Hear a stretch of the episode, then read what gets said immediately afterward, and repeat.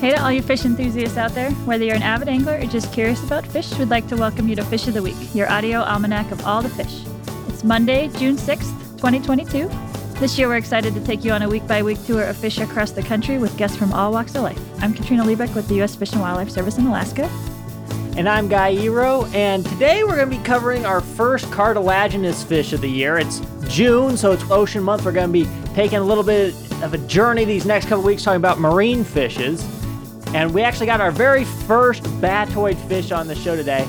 And we, you know, we wanted to go big, so we're doing big skates. And we're actually also getting back up into Alaska for the first time this year. So let's go.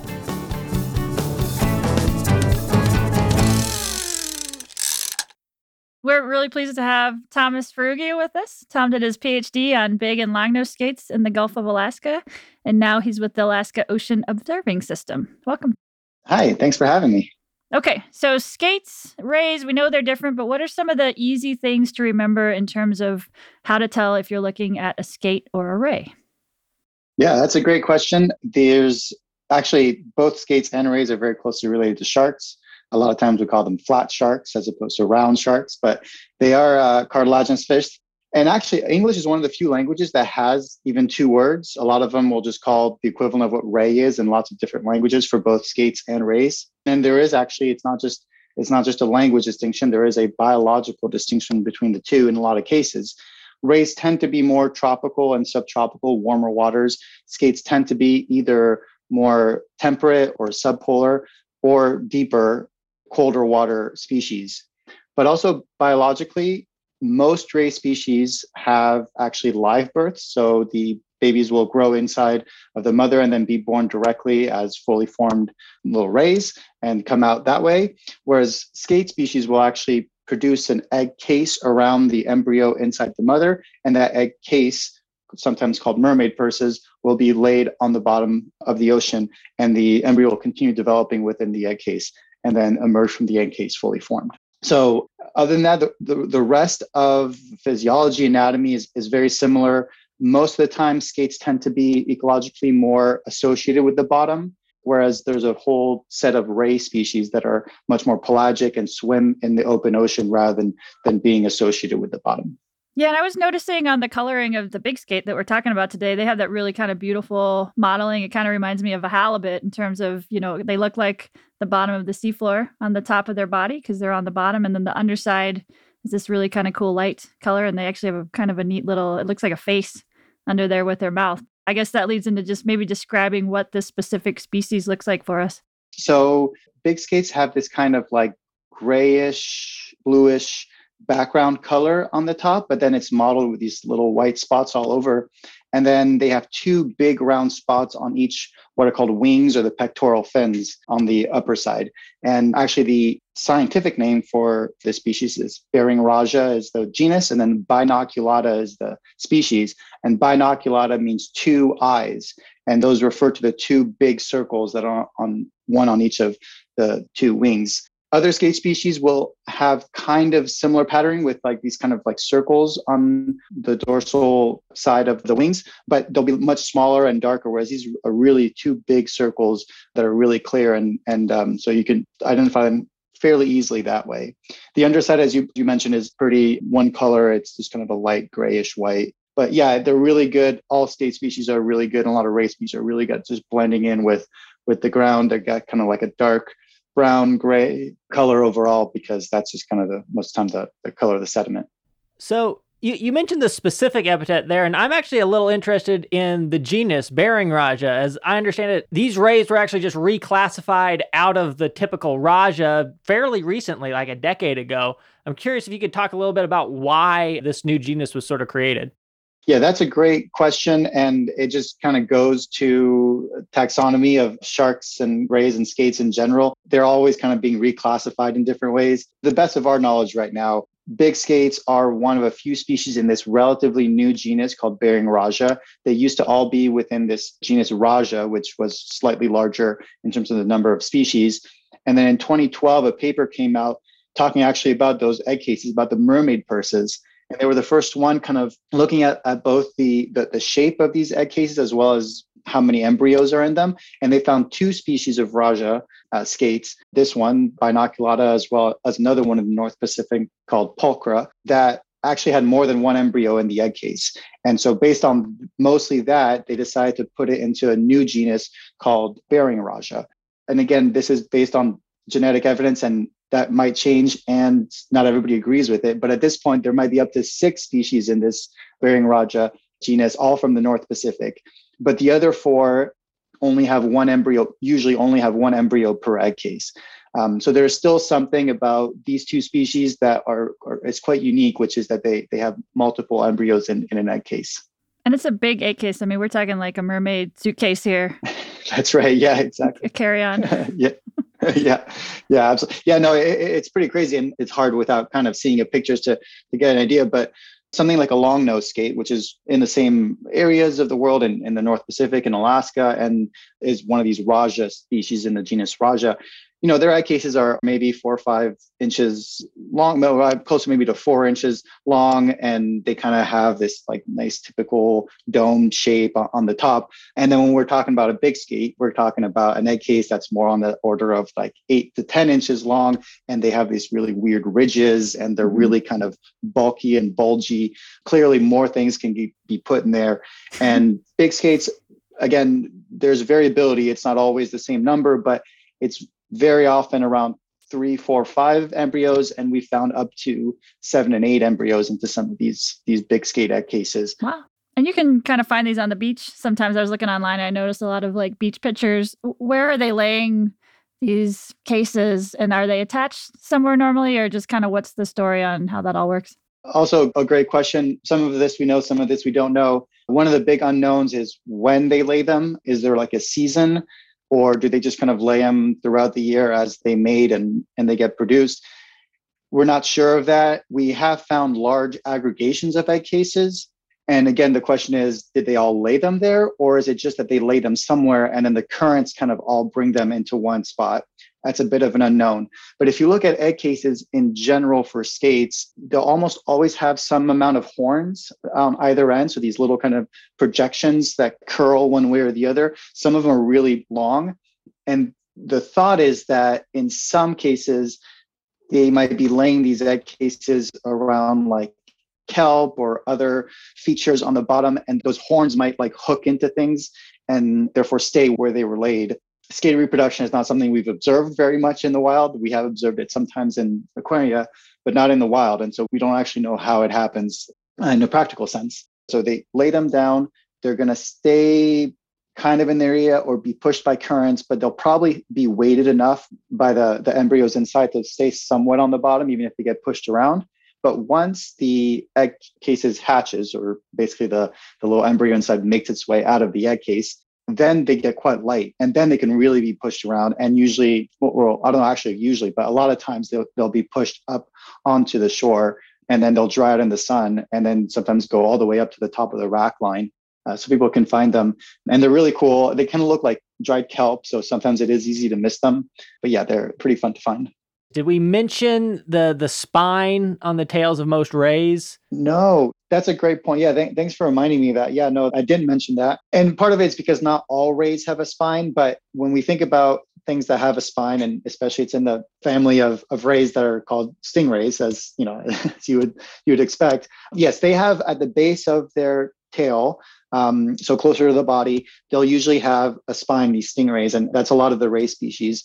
These are really long, they're barbed, they're very sharp, they're obviously the defense mechanism. And they're also coated in this kind of like protein membrane that's very irritating. And so it can be very painful to be um, stung by them. They have good flexibility with them. And so, if, like, for example, on a stingray, shallow, if you're walking and you step on one, they actually are able to bend their tail and get the top of your foot with that stinger as, as a defense mechanism. That's only in ray species, and that's only some ray species that have that. Skates don't have that. They don't have anything that's would be considered poisonous or irritating. What they have as a defense is their back is covered, not completely, but especially down the mid row and into the tail with what are called thorns. And so these are not very long. They're much shorter. They're more of like a triangle shape. They're quite small, but they are very, very sharp. And so if you are handling them, be careful on the, especially on the top, it's very very rough and in some places extremely sharp and so people do get their hands you know fairly well cut if you kind of just grab onto their tail and hold on and try to like manipulate them that way because they'll thrash around a bit and, and, it can cut up your hand. I've had many gloves I had to throw away because they're totally cut up by these thorns, but they're not poisonous. So so it'll damage your skin. It, it'll it'll hurt, but it, it's not gonna. It shouldn't kind of create a, an infection or, or anything like that um, as long as you, as you clean it out after you get cut. But the interesting thing uh, talking about different species is that that's one way that we identify species is by the patterning of where these thorns are and aren't. And so some of them will have it all the way down the midline, some will have interruptions, some will have them behind the eyes, and others not and the number of them and all that. That's an identification tool that we use. And then they won't have them at all on the underside. So the underside will be completely pretty close to smooth, still a little bit sandpapery feeling, but no thorns on the on the underside of, of any skate.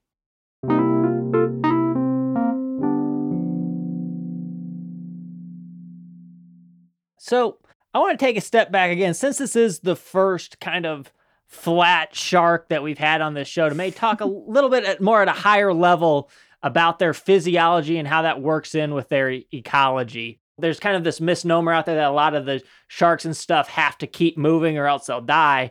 But then you see things like the spiracles and whatnot on this. So if you could talk about that, I'd appreciate it.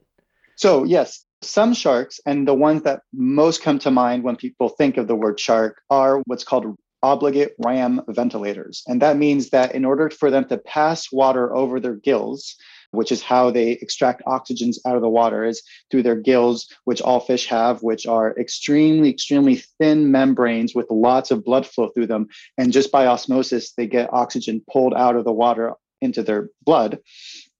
So, in order for water to be pushed through kind of new fresh water to pass by those gills, in a lot of the kind of well-known shark species, they have to move forward through the water. They don't have a way for their mouths to basically suck in water and push it across their gills. So those are called obligate ram ventilators. Uh, white sharks, blue sharks, you know, those kinds of kind of high open ocean, fast moving, cruising species, they need to have water go uh, over their gills by moving through the water with their mouths open. That's why a lot of them can actually drown or suffocate when they're caught in nets. It's because there's no way for them to, to have new, fresh water with fresh oxygen going across their gills. That's actually a fairly small percentage of sharks overall.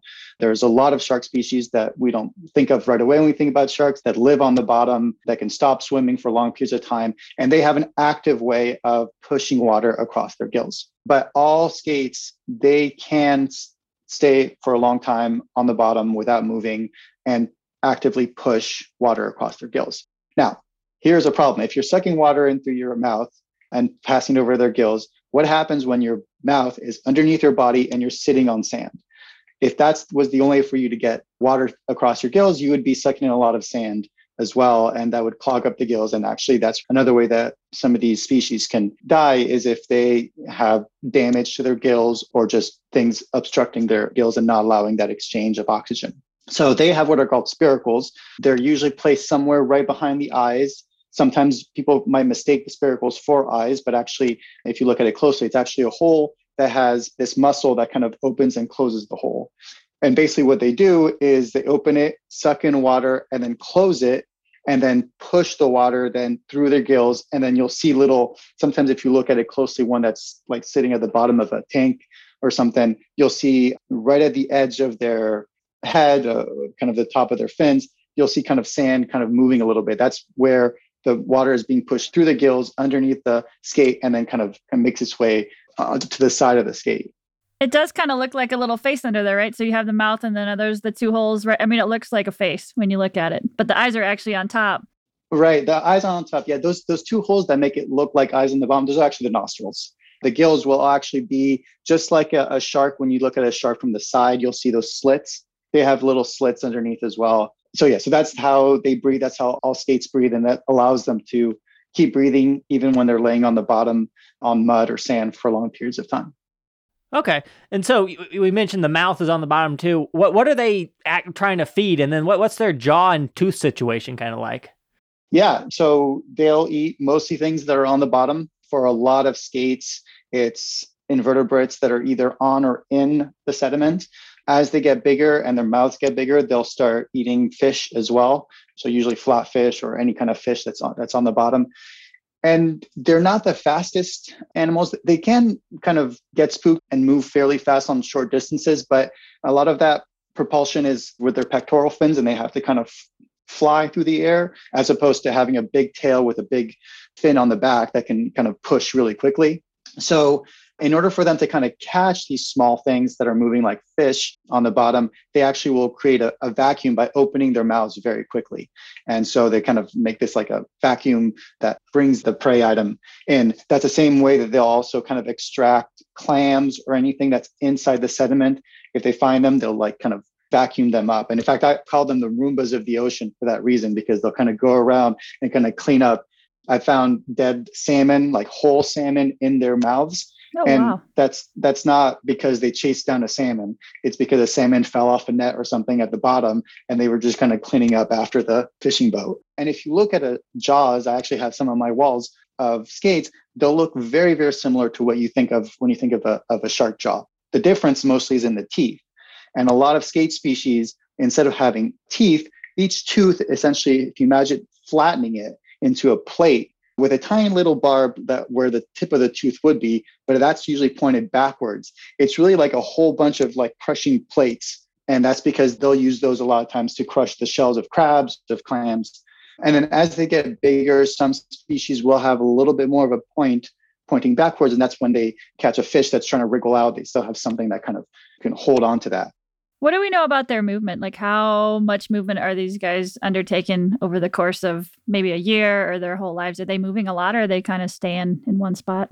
We don't know for a lot of species. We have tagged, and I've tagged big skates specifically, but the scientific community has tagged, you know, a few dozen species of skates. And in all cases, they basically they kind of do what you think most of the time, which is just stay at the bottom and kind of not move a whole lot but they are capable of long movement. So I had one individual of big skates that I tagged that probably moved somewhere around 2000 kilometers and almost like a migratory movement over a year. They, they started in Prince William Sound and they went all the way out towards the end of the Seward Peninsula, so towards the Aleutian Islands, and then seemed to have turned around and gone back. And then the, the tag popped up somewhere around Kodiak. So, so they made kind of a, a, a back and forth movement. And then other, other ones that I tagged moved like 100 kilometers in the span of six months. So, you know, if they have a reason to move, they can. They're not going to be moving hundreds of kilometers a day or anything like that. But over the course of a year, if there's a reason for them to move somewhere, they, they are capable of long movements.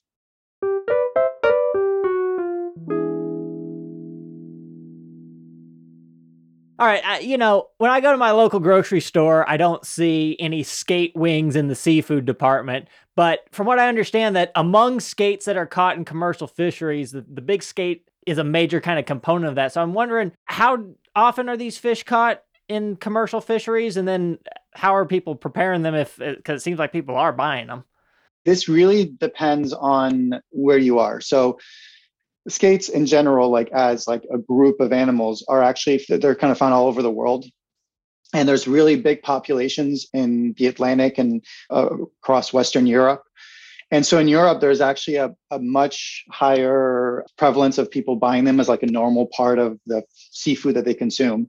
Um, same thing for asia as well. Asia has, has a long history of consuming skates. In the US, we really don't have that. If you go to restaurants in like Boston, New York, especially kind of higher end and French restaurants, they will have sometimes skates on the menu. And what that is really is what I mentioned before the wings or the pectoral fins, those kind of big triangular things on either side of them. And it does produce a kind of a nice whitefish type fillet. It's got a nice, you know, slightly sweet flavor, fairly large uh, muscle fibers. And so it, it can be a fairly desirable species. And, and like I said, in a lot of European countries, it's it's a bit of a mainstay, especially kind of Northern Europe, France, the UK. In the UK, actually, funnily enough, they used to make fish and chips mostly with cod. And then in, during the World War, the Second World War, the fishing boats couldn't go too far offshore because of German U-boats. And so they would stay mostly inshore and they were catching a lot more skates. And so they started making fish and chips with skates and after the war ended they actually kept doing it because people did kept liking doing that. So so now if you go to the UK and fish and chips, there's there's a chance that it'll be a skate or or or something else like that, like a dogfish, which are small sharks, and then sometimes it'll be cod or another type of whitefish. And then in Asia, you know, I've never been to Korea myself, but I heard that they had whole stores dedicated just to skate products. So they'll dry them, they'll powder them, they'll have them fresh, they'll have them frozen, but it's a big food item there. So it's really the US that just hasn't gotten into that habit of having skate as part of, of our diet. You do have to skin them. They have really tough, hard skin, and, and that's a, a bit of a processing thing. But once you get the skin off, then you can, you know, pan fry it, bake it, uh, even grill it, and uh, and and they're quite good.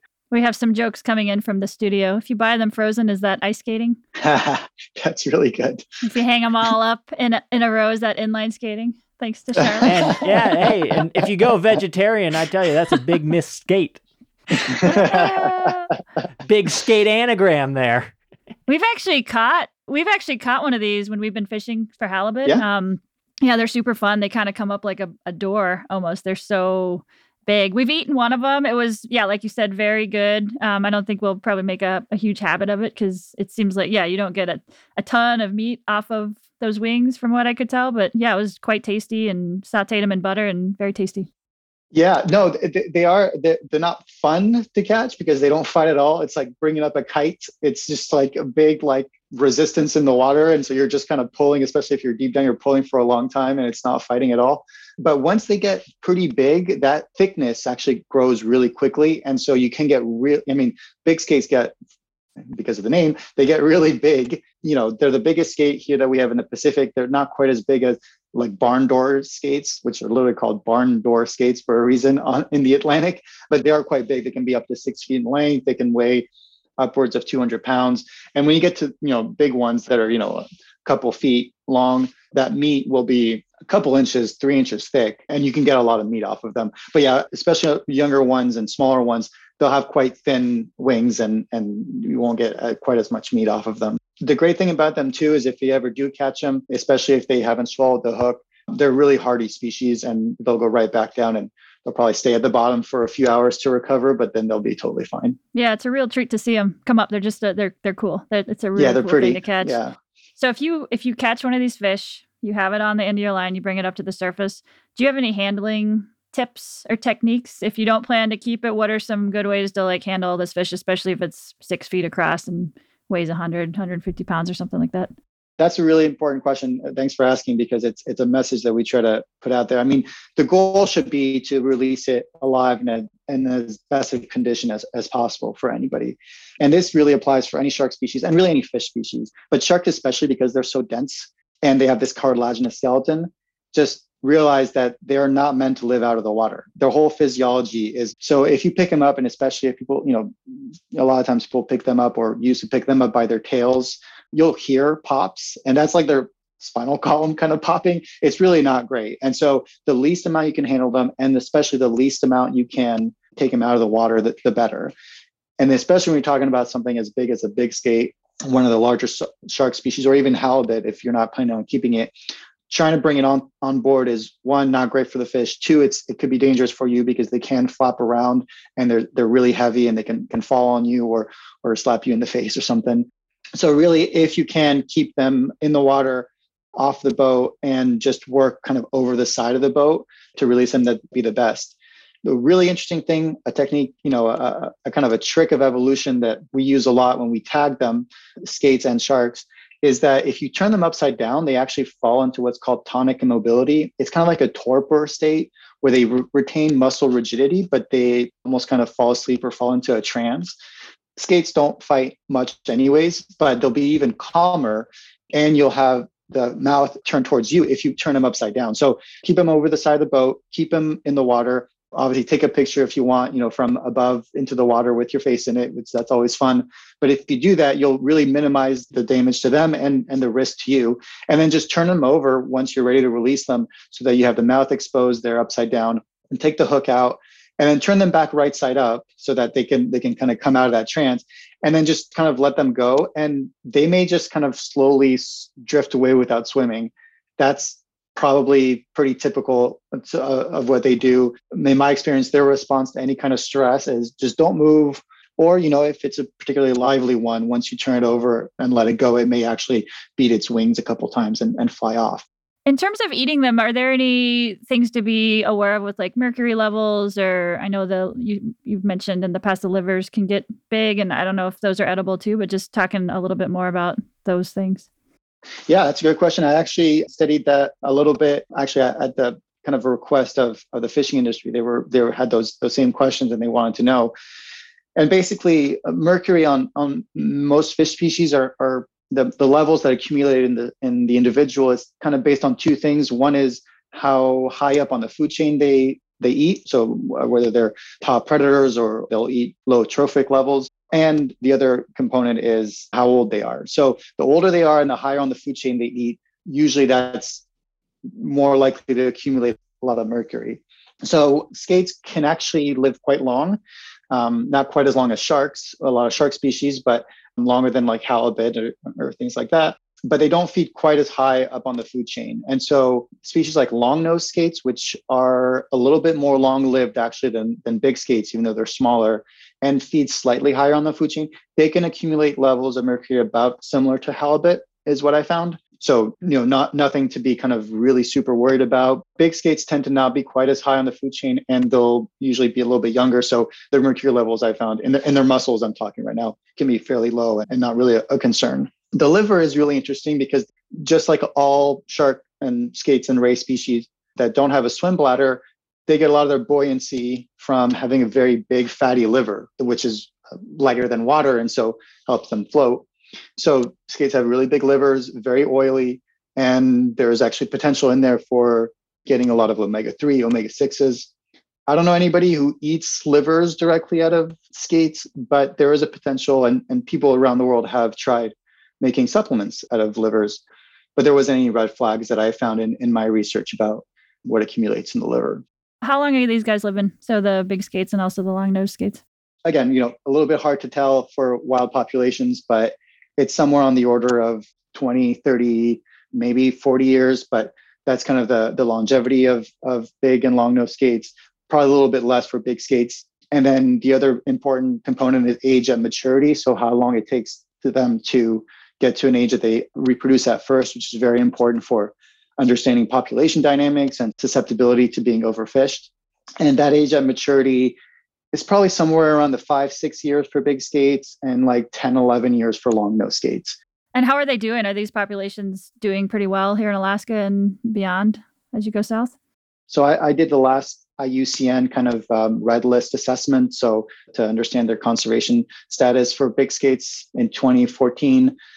And I, I don't think it's changed since then, but it, it's a least concern. It's, you know, it's not a concern for overfishing their life strategy is to just make it to adulthood and live there for a long time and produce few but well developed embryos that will kind of have a relatively high juvenile survivability. So, and because we haven't had a long and really intense history of fishing, they're doing quite well. The danger is always if all of a sudden the prices like shoot through the roof and everybody wants to catch skate, that's when we can quickly get into problems and danger area but that's not happening. And I don't think anybody really expects that to happen anytime soon. So, just in general, they're doing fairly well. So, last question for me, and maybe it ties into what drew you to this fish, but why should people care about this fish? Yeah, I mean, you know, for me, it was just, it's a less well known species, and I'm just drawn to that in general, like understanding things that are not well known. People do encounter them fairly frequently. They are very pretty, as, as we mentioned but really it's just it's a conservation concern for me it's they're just like many other species they're easy to overfish they can you know get into their populations can get into trouble very quickly if things aren't going well for them if either it's a, a fishing problem or, or a habitat destruction problem so you know it, it, was all kind of those both you know, interest in the fish itself interest in the conservation and just uh, you know whether or not we can my, my page was on whether or not we can make a sustainable fishery for skates in alaska. And the bottom line is we can't unless we have really low kind of catch limits. But it, it's good to keep an eye on it to make sure that we don't kind of overfish them. And and right now state and federal management has done quite well on on these skates, given the fact that we know not as much as we do for a lot of other species that are fished. So it's still fairly data limited, but but they're doing a good job making sure that we don't overfish them. That's awesome. Cool. Well, Thomas, thanks for joining us today. And yeah, sure. this was great talking to you. Yeah. Yeah. Thanks. Thanks a lot. Get out there and enjoy all the fish and yeah, check out the the skates that are in your area. They're awesome. Thanks for listening to Fish of the Week. My name is Katrina Liebich, and my co host is Guy Eroh. Our production partner for the series is Citizen Racecar. Produced and story edited by Charlotte Moore Lambert. Production management by Gabriella Montaquin. Post production by Alex Brower. Fish of the Week is a production of the U.S. Fish and Wildlife Service, Alaska Region Office of External Affairs. We honor, thank, and celebrate the whole community individual tribes, states, our sister agencies, fish enthusiasts, scientists, and others who have elevated our understanding and love as people and professionals of all the fish.